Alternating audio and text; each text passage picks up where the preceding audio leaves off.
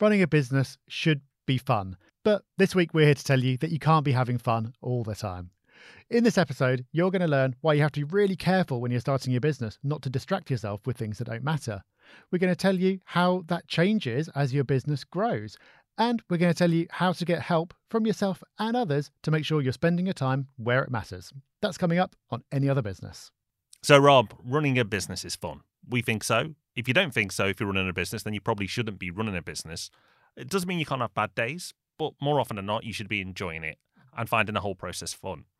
But there are, are things in a business that are more fun than others. And that will depend on you as a person, what you enjoy. But there's a trap that you can fall into at different stages of business where you end up getting distracted by the fun stuff and not doing the meaningful work. And you've got to have that discipline. So, what I think we should do in this episode is look at a startup and talk about the things that you might get distracted by and the type of fun things you may end up doing when you don't need to. And then scale up what now distracts us? What do we have to be careful day to day?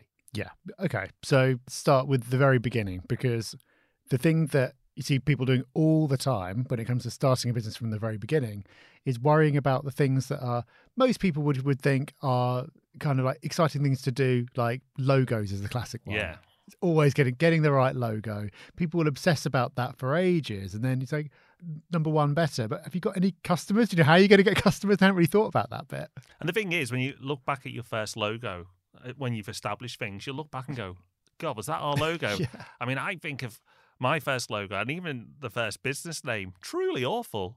But I probably spent weeks thinking about it. Yeah, and at the time you think, oh, this is great, this is so exciting. Then it's only years later you go, what was I thinking? But really, it's like, how often does it make or break a business. It's far more common for businesses to fail because no one wants what it is that you're making or that you can't find any customers you can't do it at the right price or whatever. It's like, obviously there are examples of really great branding that do make the difference, but how many people are going to look at your logo and go, I don't know, if it's a different shade of green, I might have been a buyer, but actually, no. Yeah, and websites are super important. It's not to say, oh, ignore the internet. The internet is super important. And for certain businesses, your website is critical. But for other businesses, it's not so much. So uh, if you are someone who jet washes driveways and that's your business, your website being the best jet wash website on the internet probably isn't business critical. No, and sort of that, that, ties into SEO, which is another thing people worry about all the time, like wanting to be found on search engines, which can be very important. But sticking with your jet wash example, if someone's typing in best jet washer in Croydon or whatever, maybe you get some business from it. But you probably get more if you just go door to door and like talk to people or put leaflets through doors and things like that. It's the it's the things that aren't as exciting and maybe are a bit scarier to do because it involves actually talking to people, but it, it needs to be done. So, what should business owners, entrepreneurs, when they're starting out, be focused on? What's the important stuff to get right? I think to start with, you might disagree, but I think it's just getting customers, like having someone to buy whatever it is that you're doing. It doesn't get more fundamental than that because you can spend months dealing with all these peripheral things and then get to this point. You just you realize you can't reach that market or there is no market. So I do that first, and if you can if you can make that work and you can make your first sales without a website and without anything else, then you're probably onto a decent thing. Definitely. You can make the world's best burger, but if no one knows about it, then you're in trouble. So if you've got a burger van, you need to find the best location. That's your sales and your marketing. You need people to pass by. Maybe the, the waft of the smell of the lovely burgers entices people in. You know, your van looks good. Maybe then people will engage with you. But you've got to do all that right. Having a nice website about your burger van isn't so important.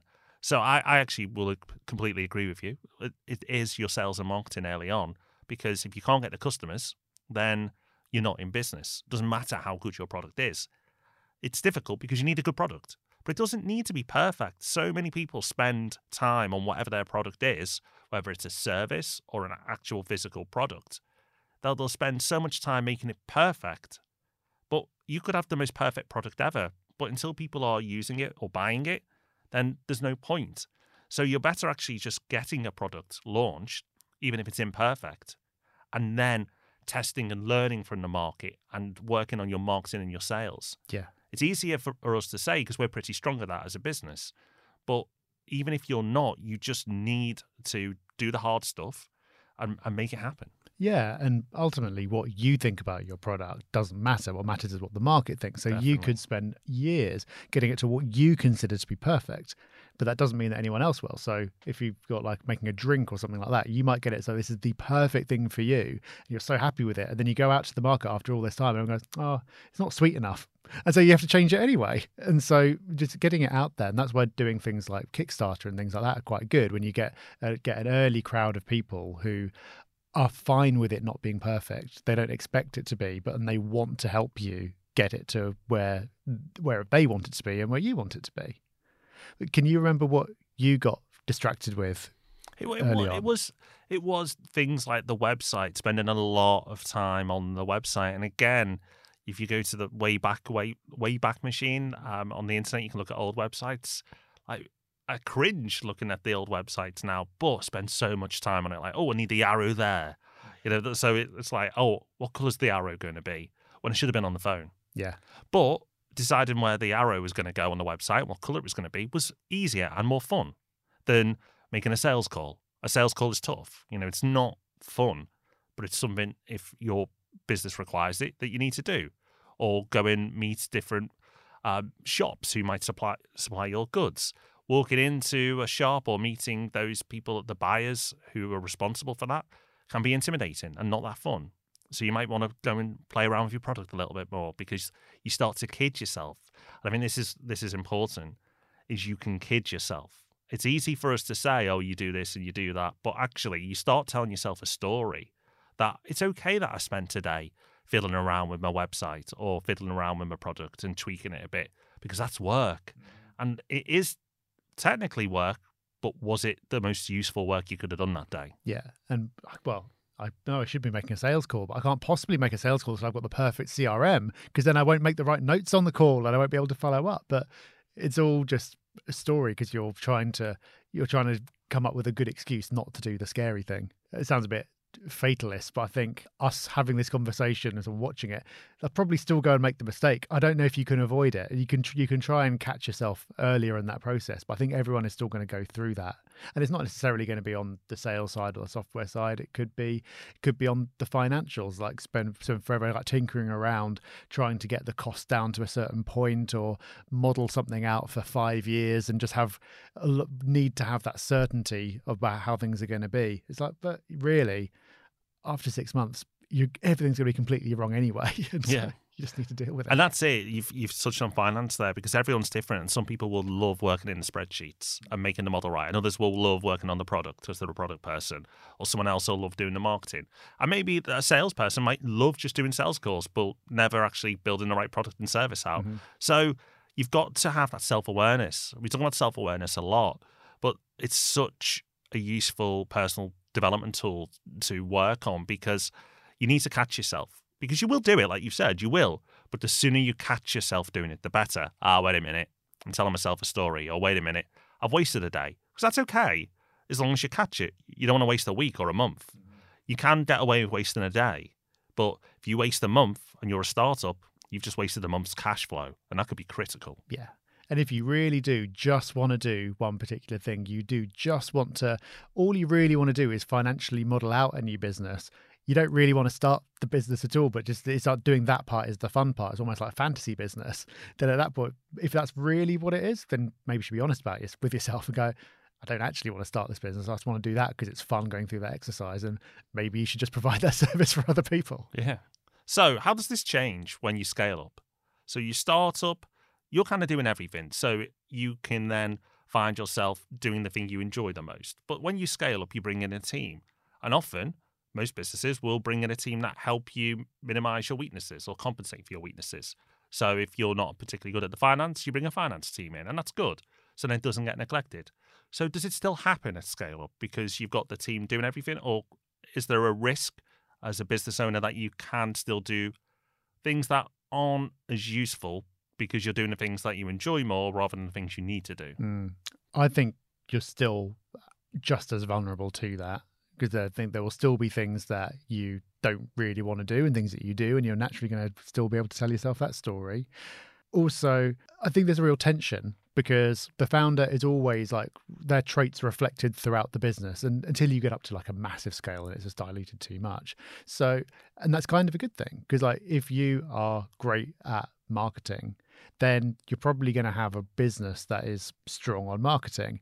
And however good the people you hire are then you're going to be able to add something to that. And so any time that you spend on that is you could argue time well spent and sometimes it will be.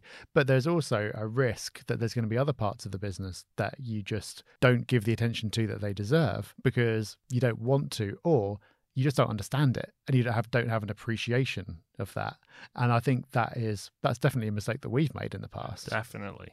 Uh, yeah, it, the past being not the recent past as well. the present yeah, you do you do end up giving attention to different areas or departments that you enjoy more, but other dep- all departments need attention.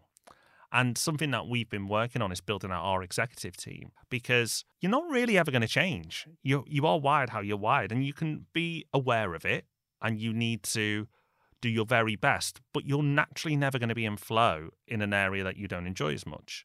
So operations for both of us isn't in flow. You're a bit more comfortable with it than I am, but getting getting into the detail of a project isn't where my fun zone is. If I have to do it, I'll do it. But that's the language. If I have to do it, I don't choose to do it. I don't go, let's go and look at the operations today and let's get into the detail. That's never going to happen. So you can have great managers, which we have. And then the next level beyond that is building out your executive team. And you can do that I mean, any size, really. You don't need a full executive team. You could start with an operations director or a COO who can come in and really lead and drive that part of the business because that's what they're best at. That's their fun thing. And they drive that part of the business forward. And that's where, at a scale up, at some point, you should start to think about bringing that exec team in for that very reason completely agree. Um, we've seen this recently. So with the new business that we're starting, that we keep teasing, and we will get to talking about it eventually. We've had someone who's been working with us to set that up. Although he's not employed by us full time, he's sort of like an exec team member, and because he's so strong on the sort of the financial and the project management side, he's just absolutely driven that and you're not going to get that from any old employee, even if it's a really good employee, because it's a rare skill set and you're sort of someone who has risen to the top of what they do.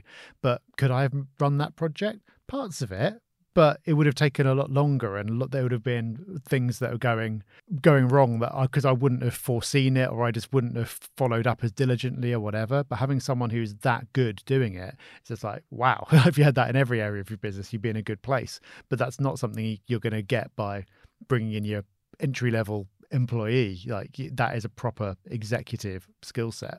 And it needs to be someone who is so obsessed about that area and paranoid about it and just like really thinking about it as much as you are. That that same focus that you're giving to your thing they're giving to their thing. And that is where you, you create a properly rounded business.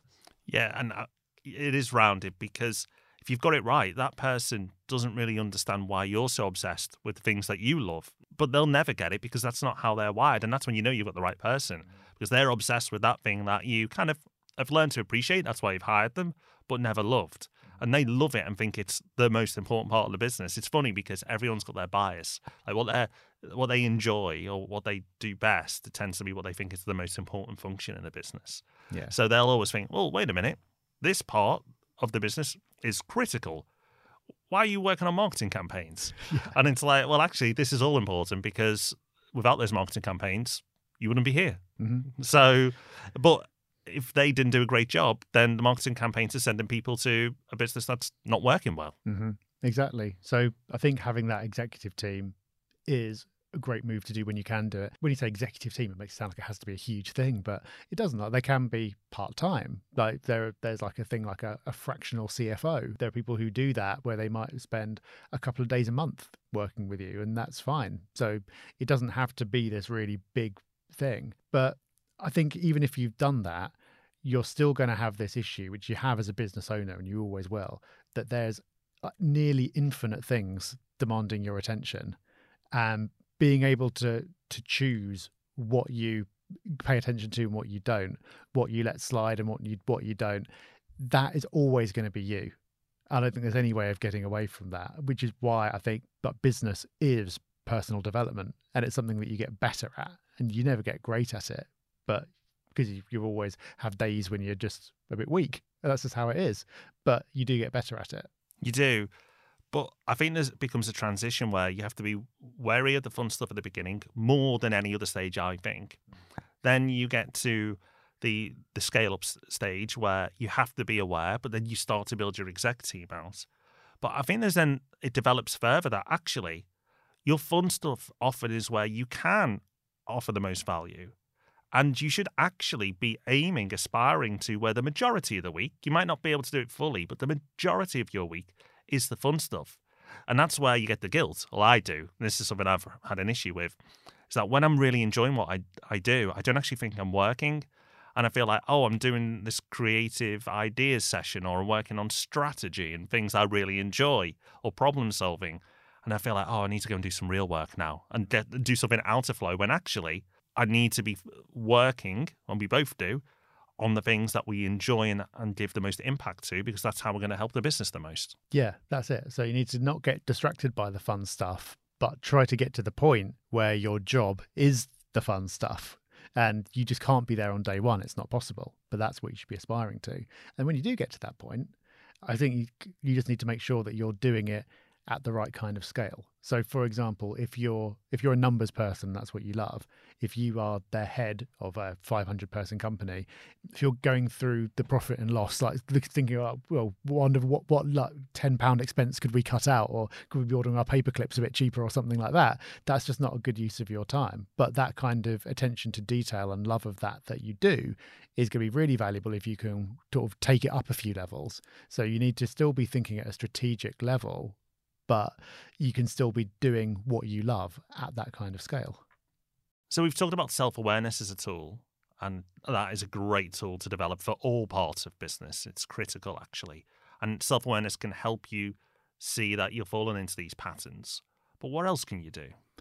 Self awareness is great to the extent that you can cultivate it, but everyone's got a big blind spot for themselves, right? So if you've got other awareness from other people, that can be really helpful. Most people won't volunteer that you're doing the wrong thing. And if you can get to a point where you've got the kind of openness with your team where they can say that kind of thing to you, um, we do have that with our team, and some of them do say that to us, so that's actually really helpful.